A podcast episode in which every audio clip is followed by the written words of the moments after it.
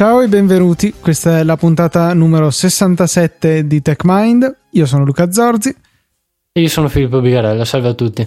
Ho in- buttato qui un po' le- l'introduzione che io e Fede abbiamo cominciato a fare da un po' anche su Easy Apple, ci dà un'aria più professionale, vediamo se riusciamo a, a darcela anche qui, ecco. Sì, diciamo che mh, ti dà eh, un, eh, un falso senso, un falso senso di professionalità a chi conduce il podcast, però come ben sapete io e Luca abbiamo ben poco di professionale, vero? Sì, certo, soprattutto se ci potessero ascoltare nelle parti che sono pre-registrazione, ma, ma quelle anche non adatte nemmeno ai fuori onda, per cui delle cose irripetibili e indicibili decisamente. Ehm, beh, niente, direi di buttarci subito nel vivo di questa puntata perché abbiamo un paio di domande che cogliamo per ehm, appunto per scegliere gli argomenti di cui parlare. Ci scrive Lorenzo e eh, ci fa i complimenti che sono molto molto graditi. E eh, ci eh, manda un tweet di Schneider Blog, immagino sia il blog di Bruce Schneider, noto ricercatore nel campo della sicurezza, che ci eh, parla di un hacking team, così si chiama questo team di hacker, con grande fantasia aggiungerei, eh, un team italiano che sembra vendere exploit ai governi per tracciarci, ma di che cosa si tratta? Beh, allora in realtà devo ammettere che non so molto a riguardo, però anche se avevo già sentito nominare Hacking Team, Hacking Team l'avevo sentito nominare da eh, OS Ten Reverser su Twitter. Eh, ripeto, non so ancora il nome di questa persona che abbiamo già menzionato alcune volte eh, magari parlando dei file Mako. Eh, comunque ehm, è un ricercatore di sicurezza informatica anche lui ehm, e mh, mm, si è occupato dell'analisi di alcuni, di alcuni dei prodotti di questo hacking team quindi era per quello che l'avevo già sentito nominare ehm, leggendo l'articolo linkato da Lorenzo quello di Bruce Nair ehm, ho, sono venuto a conoscenza del fatto che in realtà non sia un team um, underground, così, per così dire, cioè, o meglio, eh, sia una vera, pro- è una vera e propria eh, compagnia, organizzazione, non so bene come definirla, comunque qualcosa di pubblico e che pubblici- pubblicizza, tra l'altro in maniera eh, chiara, quali sono i loro scopi e quali sono i loro interessi, ovvero vendere essenzialmente ai governi eh, o a um, agenzie governative di qualsiasi tipo eh, dei, delle armi essenzialmente eh, a livello informatico che permettano ehm, ad esempio eh, il, la collezione di dati da, dei dispositivi degli ut- delle persone oppure che permettano di eh, monitorare certe funzioni dei dispositivi, cose del genere, insomma, eh, tutte armi che rientrano sotto il campo dell'offensive security, se vogliamo, proprio come mm, definiscono eh, il loro lavoro, cioè vendere ehm, degli strumenti a livello informatico che permettano eh, non di difendersi da particolari minacce, ma anzi di penetrare all'interno di particolari sistemi, quindi eh, passare all'attacco se vogliamo. Quindi eh, per spiegarlo in maniera più semplice potremmo dire che realizzano dei virus che vengono utilizzati dalle agenzie governative per, è brutto dire spiare, però penso sia il termine più facile senza usare tanti giri di parole Ora, ehm... uno dei nostri problemi è che non avendo noi veramente accesso a questi tool, poi spesso non sappiamo veramente come funzionano e a cosa servono e chiaramente per cosa vengono usati. Esatto, eh, un problema tra l'altro che oh, appunto è mm, fondamentale nel cercare di determinare cosa fanno questi, questi tool è che da quanto ho capito dalle brevi ricerche che ho effettuato prima della puntata quando vengono individuati degli esemplari di, di questi tool mh, mm, all'interno di alcuni computer o dispositivi, in realtà le compagnie di, mm, di antivirus eh, e di sicurezza fanno di tutto per tenerli per sé, diciamo, e per essere i primi ad analizzarli e a quindi determinarne il funzionamento, ma solitamente non vengono pubblicati molti dati a riguardo. Eh, questo non ho ben capito se sia per evitare ulteriori rischi di sicurezza o per magari avere un po' il monopolio su, su certi settori, quindi magari poter essere in grado di dire sì, io come società, ad esempio uh, Symantec o chi per esso, eh, ho questo esemplare di mh, mm, strumento che viene usato dalle agenzie governative per attaccare le persone, io sono in grado di proteggerti, la mia azienda concorrente non lo è. Non so se, se è questo lo spirito Oppure pot- di... potrebbe essere anche qualcosa del tipo io contatto l'agenzia che ha eh, diffuso e cercato di utilizzare questo tool e li ricatto affinché mi paghino perché io non includa nel mio prodotto antivirus, nel mio prodotto di sicurezza delle tecniche, delle capacità che possano essere in grado di rimuovere questo genere di software che è decisamente malevolo, insomma. Sì, può essere anche questo ancora più complottista come come ipotesi, ecco, se vogliamo.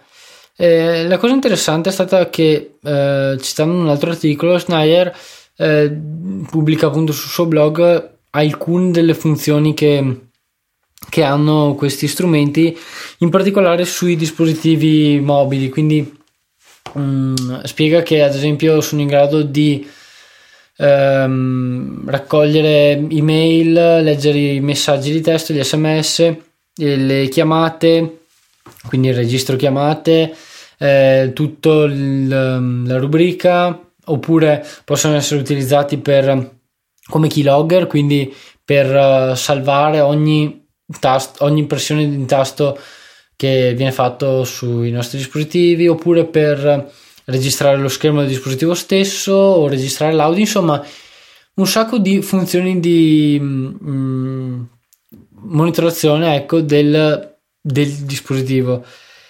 Eh, ora, sinceramente, per quanto riguarda Android, non so nulla a riguardo, non so eh, con che difficoltà si possa realizzare uno strumento del genere, mentre per quanto riguarda iOS posso dire che eh, realizzare uno strumento del genere è ai limiti della pazzia, della follia, se vogliamo, se parliamo di un dispositivo non jailbroken, perché per fare tutto ciò bisogna evadere tutte le misure di sicurezza che Apple eh, mette mh, mm, appunto sulla strada di, eh, di, di, queste persone quindi per tenere iOS sicuro. Ne abbiamo parlato in una miriade di puntate di tutte queste eh, funzioni di sicurezza. Eh, essenzialmente bisognerebbe essere in grado di fare un jailbreak completo e um, praticamente nasconderlo, cioè non far sapere all'utente che il dispositivo è in uno stato di insicurezza. Per fare questo ci sono due modi essenzialmente per attaccare il dispositivo. Uno è da remoto, quindi um, la possibilità di sfruttare una vulnerabilità che possa essere fatta scattare da un browser oppure da um, un allegato di un'email. Una specie un... di jailbreak me che però questa volta non sia utilizzato esatto. per permettere all'utente di jailbreakare il dispositivo, ma ad un esterno di prenderne il controllo. Esattamente. Oppure eh, tramite USB, cioè eh, essere in grado di mh, mm, avere tra le mani il dispositivo dell'utente e in, installare appunto questo, questo, virus, se vogliamo, chiamiamolo così perché alla fine mm, non, non è niente di più, eh, che poi vada a monitorare il dispositivo. Quindi o sono in grado di sviluppare un jailbreak per conto loro e questo mh, mm, diciamo è molto improbabile, oppure come mh, è stato ipotizzato dall'autore originale dell'articolo che non è Bruce Nair ma non so chi sia, è l'articolo citato, insomma, ehm, oppure funzionano solamente sui dispositivi jailbroken, anzi loro sono quasi certi che funzionino solo sui dispositivi jailbroken, quindi in realtà il, um, il range di dispositivi che può essere attaccato è abbastanza ristretto perché ricordiamo che il record del, di percentuale di dispositivi jailbroken si è avvicinato al 10% di tutti i dispositivi qualche anno fa, un anno e mezzo fa se non erro, e ora sarà sicuramente calato, quindi eh, cioè mh, mm, il, magari il 6-7% dei dispositivi è comunque una percentuale bassa, soprattutto se si considera il fatto che chi usa il telefono magari mh, mm, cioè scusate, chi usa un iPhone nella fattispecie eh, per conto di una compagnia, di un'azienda e magari ha dati sensibili su di esso, non sognerà mai di effettuare jailbreak. Prima perché, per quanto ti fidi comunque dei, degli esatto. hacker che hanno sviluppato il software, eh, hai meno fiducia sul fatto che il telefono ti aiuti a proteggere i tuoi dati. Di fatto, il jailbreak è riuscire a superare le protezioni che sono state messe in loco da Apple per poterci fare sì quello che vuoi, ma chiaro che si spiana anche la strada a potenziale software malevolo. Esatto, e poi soprattutto, anzi hai introdotto bene questo discorso perché sì, il jailbreak permette di fare quello che vuoi, ma non è detto che su un telefono, mh, mm, su un dispositivo dove sono presenti i dati sensibili, tu abbia la possibilità di fare mh, mm, quello che vuoi. Mh, mm, sto pensando ad esempio eh, ad alcune persone che lavorano per eh, agenzie di sicurezza che ho conosciuto a Lucky in the Box ad Amsterdam non avevano permesso nemmeno di installare applicazioni su un iPhone. Quindi non possono fare nulla essenzialmente se non quello che gli viene detto dalla compagnia che gli ha fornito questi dispositivi. Quindi mh, mm, sì, può essere che questi strumenti vengano utilizzati per spiare persone comuni magari, ma eh, penso di dire con un grado di certezza abbastanza elevato che se avete un dispositivo non jailbroken è molto difficile che uno di questi strumenti possa essere utilizzato sul vostro device perché mh, mm, ripeto hanno necessità eh, che il dispositivo è necessario che il dispositivo sia jailbroken affinché possano eh, effettuare tutte queste, tutti questi controlli tutti questi eh, funzioni di, monitor- di, monitoramento. Quindi, mm, ripeto, pot- dovreste sentirvi abba- abbastanza sicuro se il vostro dispositivo non è jailbroken. Eh, in qualsiasi caso, sarebbe interessante mh, mm, avere un, uh, un, esemplare di, di questi.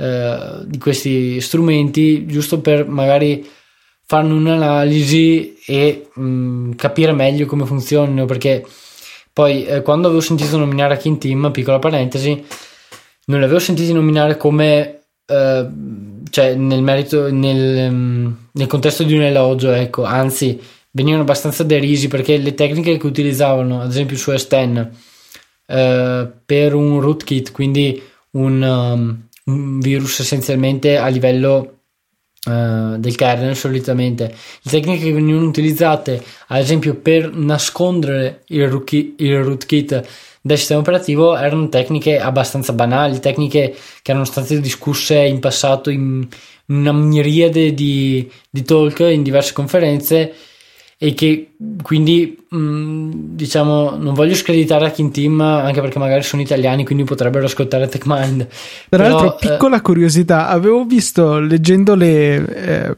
le, risposte al tweet di Schneier Blog di uno che gli segnalava come la sede legale di Hacking Team fosse tipo a 50 metri dalla sede dei carabinieri di Milano.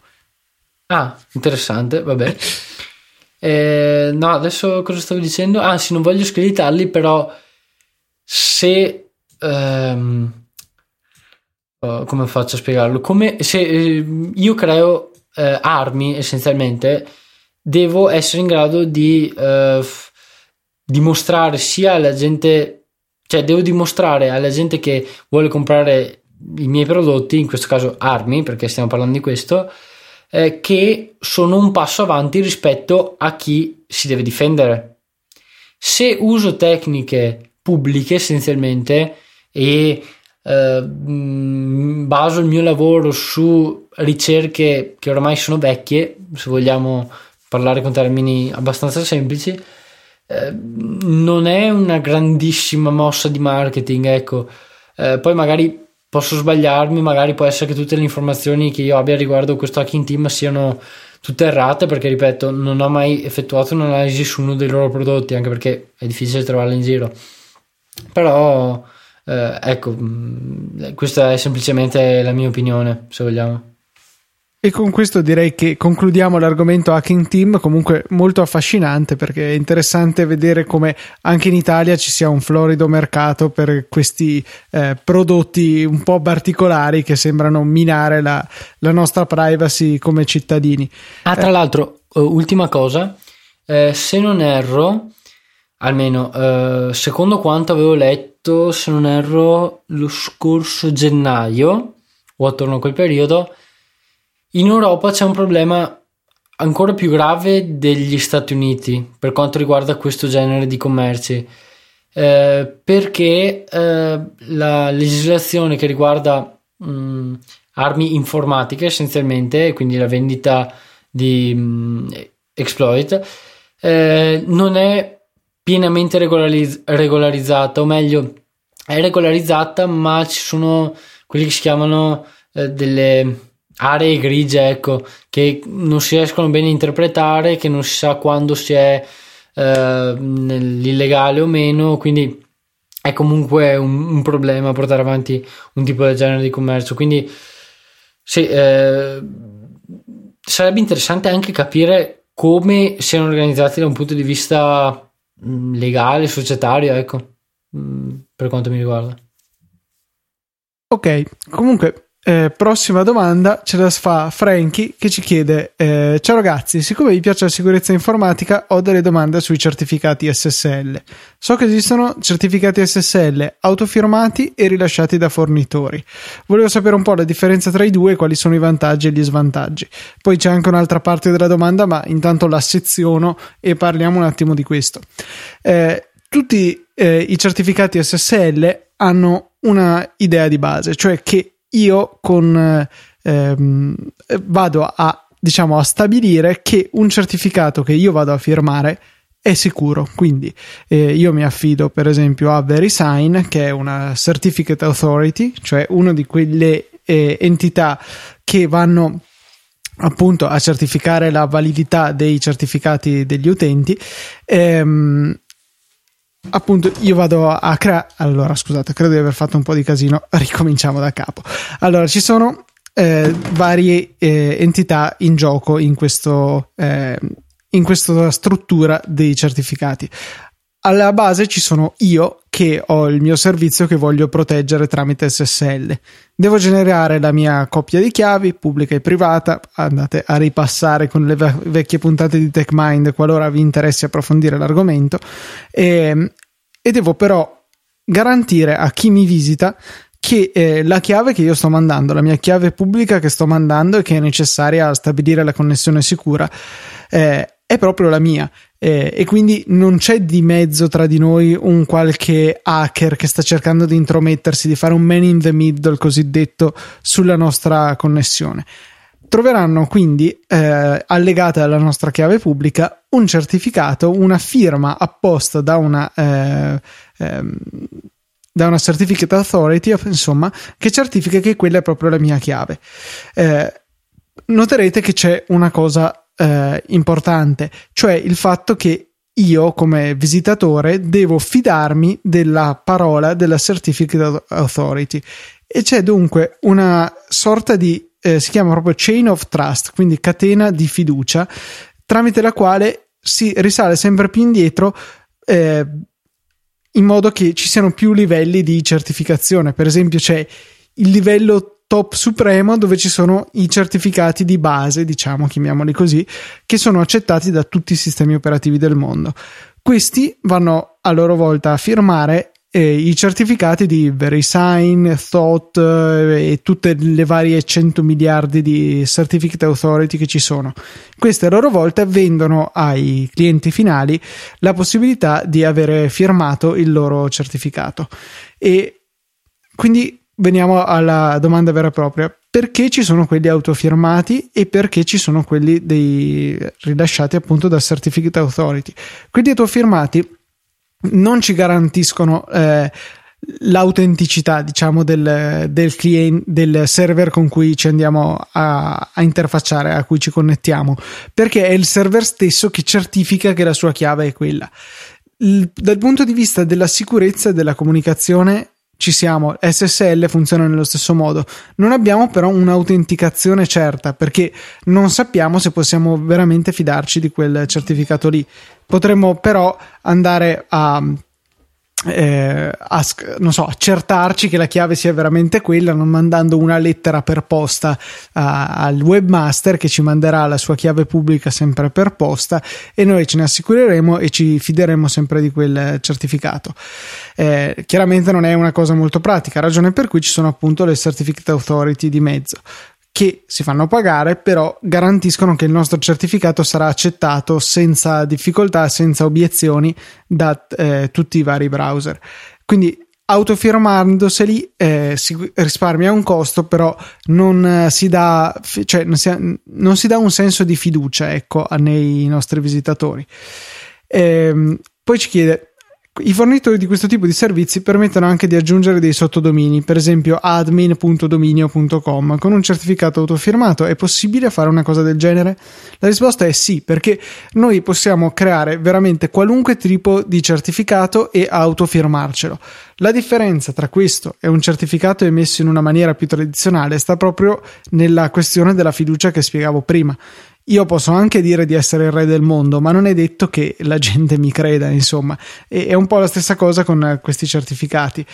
Ehm, io potrei anche decidere di creare la mia personalissima eh, certificate authority eh, e mettermi a vendere certificati a Filippo.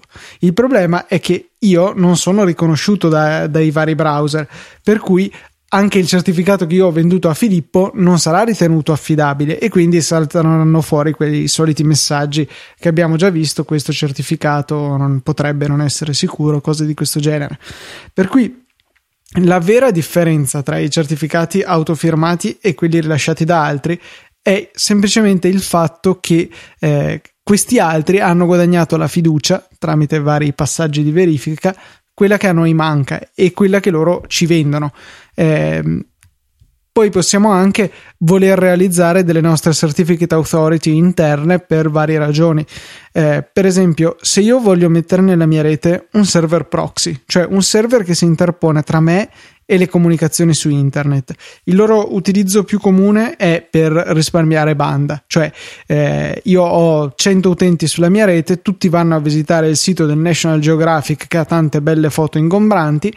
Il proxy le scarica una volta sola, se le tiene sul suo hard disk e poi quando i vari client, eh, dopo il primo chiaramente che ha scatenato questo download iniziale, vanno a vedere lo stesso sito, le foto sono già scaricate dal server che quindi ce le servirà alla velocità della luce direttamente nella nostra rete senza toccare internet, quindi risparmio di banda esterna e aumento di velocità. Il problema è che tutto ciò si rompe quando cerchiamo di visitare un sito che è protetto tramite SSL, perché come spiegavo prima c'è questa verifica di comunicazione diretta. Se il server si mettesse in mezzo tra me e ipotizziamo Gmail e quindi io richiedo Gmail eh, lo chiedo al proxy, lui lo chiede a Gmail, stabilisce quindi con Gmail una connessione protetta. E eh, mi restituisce i dati, però il proxy comunicherà con me magari sì tramite SSL, ma i certificati chiaramente non potranno combaciare perché il server starebbe impersonando il proxy, dico, starebbe impersonando Gmail, sarebbe un man in the middle voluto per quello, ma sarebbe sempre un attacco di questo genere che SSL non tollera allora è necessario eh, dare fiducia ai certificati che utilizza il proxy. Posso quindi creare una certificate authority e eh, assegn- cioè, impostarla come eh, fidata su tutti i computer della mia rete. Però ci dovrebbe essere chiaramente un'azione attiva di andare a installare questi certificati e eh, renderli eh, accettati da tutte queste macchine. E, e in questo modo comunque eh, se il, uh, un ipotetico attaccante riuscisse a compromettere il mio proxy, potrebbe eh, effettivamente analizzare le mie comunicazioni. Ci sono sempre questi pro e contro. Eh, e questo non, non, viene più protetto dal, dal, modello tradizionale delle Certificate Authority perché c'è. Ehm, ho appunto salvato nel mio computer un'entità da me inventata che è in grado di emettere certificati. Diceva poi, come piccola curiosità finale, che eh, molti di quelli dei siti che permettono di accedere in HTTPS si appoggiano su VeriSign, che è credo il più vecchio, più, la più famosa Certification Authority, eh, mentre Google poggia direttamente su Google Internet Authority. Secondo voi non è un po' troppo autoreferenziale? Questa cosa mi fa pensare che ognuno pot- possa diventare una eh, authority di se stesso. In realtà non è vero perché eh, Comunque, come, accen- come, dicevo già prima, da questo non dipende la sicurezza della criptazione in sé, solamente quanto tu ti fidi del server a cui ti connetti. E diciamo che ehm, non è semplice ricevere il, lo status di Certificate Authority, ci sono molti passaggi, molti iter da fare, per cui ehm, non è poi così rilevante andare a vedere insomma chi ha emesso il, il certificato, salvo casi particolari. Per cui non, è, non, trovo che sia troppo autoreferenziale da parte di Google, semplicemente è una cosa che a loro risulterà comoda perché mi immagino solo quanti certificati dovrà continuare a emettere, revocare, fare, rifare Google, eh, operando alla scala a cui opera eh, è comodo per loro essere una certificate authority, avranno fatto tutto il necessario, tutta la trafila per poterlo diventare e così si risparmiano un sacco di lavoro e possono essere più efficienti, insomma. Questa è un po' la storia che c'è dietro SSL, spero di averla spiegato in maniera decente. Sì, essenzialmente eh, alla fine, cioè, riguardo quello che hai detto qui alla fine, è che eh, praticamente dobbiamo vedere da chi sono stati emessi, ma mh, è un fatto di fiducia e non, non, non intacca la sicurezza della cifratura, eh, hai detto. Eh, poi però bisogna eh, vedere, se non erro, eh, cioè che a seconda del certificato che viene rilasciato ci sono tipi diversi di cifratura, o sbaglio? Cioè vengono utilizzate chiavi eh, di dimensioni diverse a seconda del tipo di certificato. Sì, so che ci si sta muovendo su chiavi sempre più lunghe, però non so se eh, centri, cioè se sia direttamente collegato con la firma in sé del certificato. Diciamo che comunque, secondo me, uno dei più gravi problemi che eh, abbiamo adesso è il fatto che veramente ce ne sono tante, tante, tante di certification authorities. Eh, anche su Security Now amano molto prendere in giro il, um, l'ufficio postale di Hong Kong, che a quanto pare è una certification authority, per cui eh, sembra che davvero che chiunque possa diventarlo, in realtà comunque non è così e prima che venga accettato insomma nei sistemi operativi deve esserci un minimo di, di vagliamento, vagliazione, non so che parola. Vaglio. Vaglio, ecco, bravissimo. Penso, um, o magari ho detto. Però suona sbagliata. bene, per cui voterei per quello. Beh, potremmo lasciarlo come sondaggio alla fine della puntata se hai possibilità di inserire sondaggi, non lo so. Sì, in realtà sì, però mi sembra eccessivo, per cui. Ok, magari per un fuori onda. D'accordo.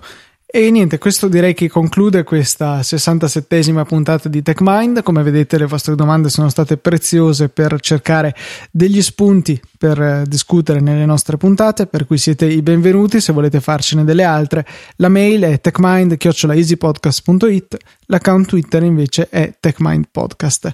E questi sono tutti i nostri contatti. Ripeto, ci fa piacere sentire cosa avete da dire, anche fossero insulti, anche fossero solamente magari un complimento o quello che volete, però i complimenti sono più graditi degli insulti. Ovviamente. Bene, e con questo è tutto. Un saluto da Luca e da Filippo. Arrivederci. No, dobbiamo tagliare la Livernecci. No, dai, ti prego, dobbiamo tagliarlo. È orrendo, sembro, sembro quello che il cameriere del ristorante cinese che viene a salutarmi quando vado via.